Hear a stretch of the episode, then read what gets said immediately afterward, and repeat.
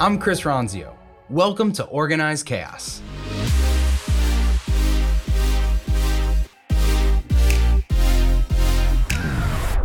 So, yesterday I was speaking to a startup group, a group of entrepreneurs just getting started on their path with their businesses. And most of them were just one person or a couple partners or maybe a couple employees. And a question that I got from the crowd is At what point did I feel like I had made it, that I was successful, and what was unexpected about reaching this level of success? And so I had to kind of laugh and think about it for a second.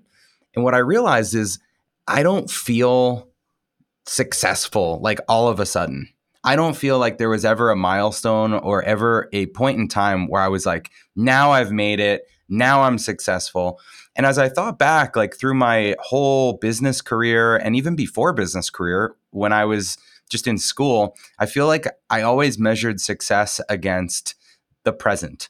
I was always trying to accomplish something in the present. And so, you know, even in, you know, first and second and third grade, it was like, how do I get all of my spelling test questions right? you know, or how do I get the bonus word that the teacher gave us that was like Mississippi or paleontologist or whatever it was?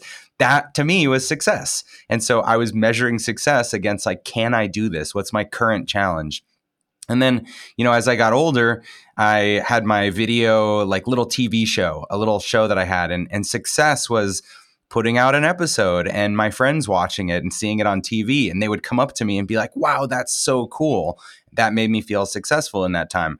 And then when I started the video business, it was like getting paid or making you know a thousand dollars in a weekend for doing some big event. And you know that was successful because i was measuring myself against my peers and not against the you know 0.001% of high school entrepreneurs that were way further along than me. So i was always looking for something in my world that i could measure against that i could control and even as my businesses grew you know into my consulting business it was about what's my rate today? And do i feel good about that? And how do i in my next proposal that i send out raise that rate and get a yes? That's going to feel successful.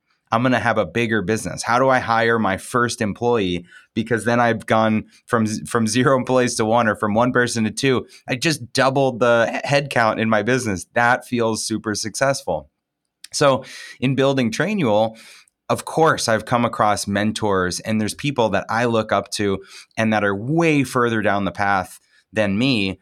But when I see those people, I'm not chasing after them. I'm not comparing myself to them. I am in some way comparing myself to them in, in terms of what's possible. And so I see the these other entrepreneurs, okay, they've built a bigger business. They've figured out marketing. They've got a bigger brand, a bigger following. They know how to do a successful launch or promotion. They got invited to speak at this big event that I wish I could get invited to speak at. There are those gaps all the time. And it's easy to see those gaps. But I think the difference is that if you feel like you see that gap and you think i'm inadequate. I'm not good enough.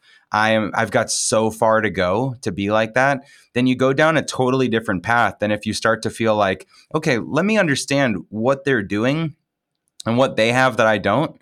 And those things are now goals for me. And they may be goals that are realistic in the next five years or three years or 10 years or two years, whatever it is but that's how I do it. I, I, I look at the the examples of others, and then I kind of reverse engineer their success and pick apart what are the things that I want to add to my mix, to my life, to make me feel like that's the next step for me. But it doesn't mean I don't feel successful today because today I feel successful when I compare myself against to past me. you know, I look at today versus last year and I can see all the different areas that I've grown and you know not just professional but you know the the workouts or the races that I've done or the family trips we've gone on the time I've been able to take off. I look back and reflect on those things and realize that today's version of me is more successful than yesterday's version of me. And so when I want to add things to my recipe or to my success I'm thinking all right what is today plus 1 what is a way that I can grow a next goal for me that could be inspired by people that are further along? But it doesn't mean that I need that in order to be successful. And so when it comes to success, I think the lesson here is don't chase success. Embrace success. Embrace where you are today because where you are today is successful in the context of where you've come from. You don't have to feel inadequate because you're chasing after a future version that you think you should be at today. Just recognize that where you're at today is progress and then figure out what is the next step so that at the next stage you can feel more successful.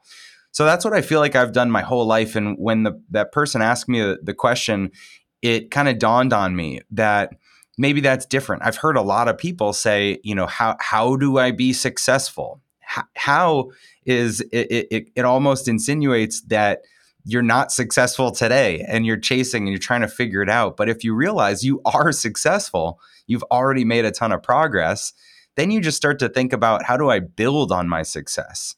How do I continue my hitting streak of of you know home runs or, or great success and everything you do is not going to be successful no way but when you start to think about everything as like an experiment or how do I get to the the next level? It, it's almost like a, a, like a video game. You know you play the level a bunch of times until you finally figure it out and then you get to that next level. And then you play that level a bunch of times and then you figure it out. It's not every time that you succeed on your first try and that's how it is in life too. So, again, the lesson here don't chase success, don't feel inadequate, don't measure yourself against others and feel like you're not good enough. Embrace your current success, appreciate others, and then draw from their example on what could be your next step.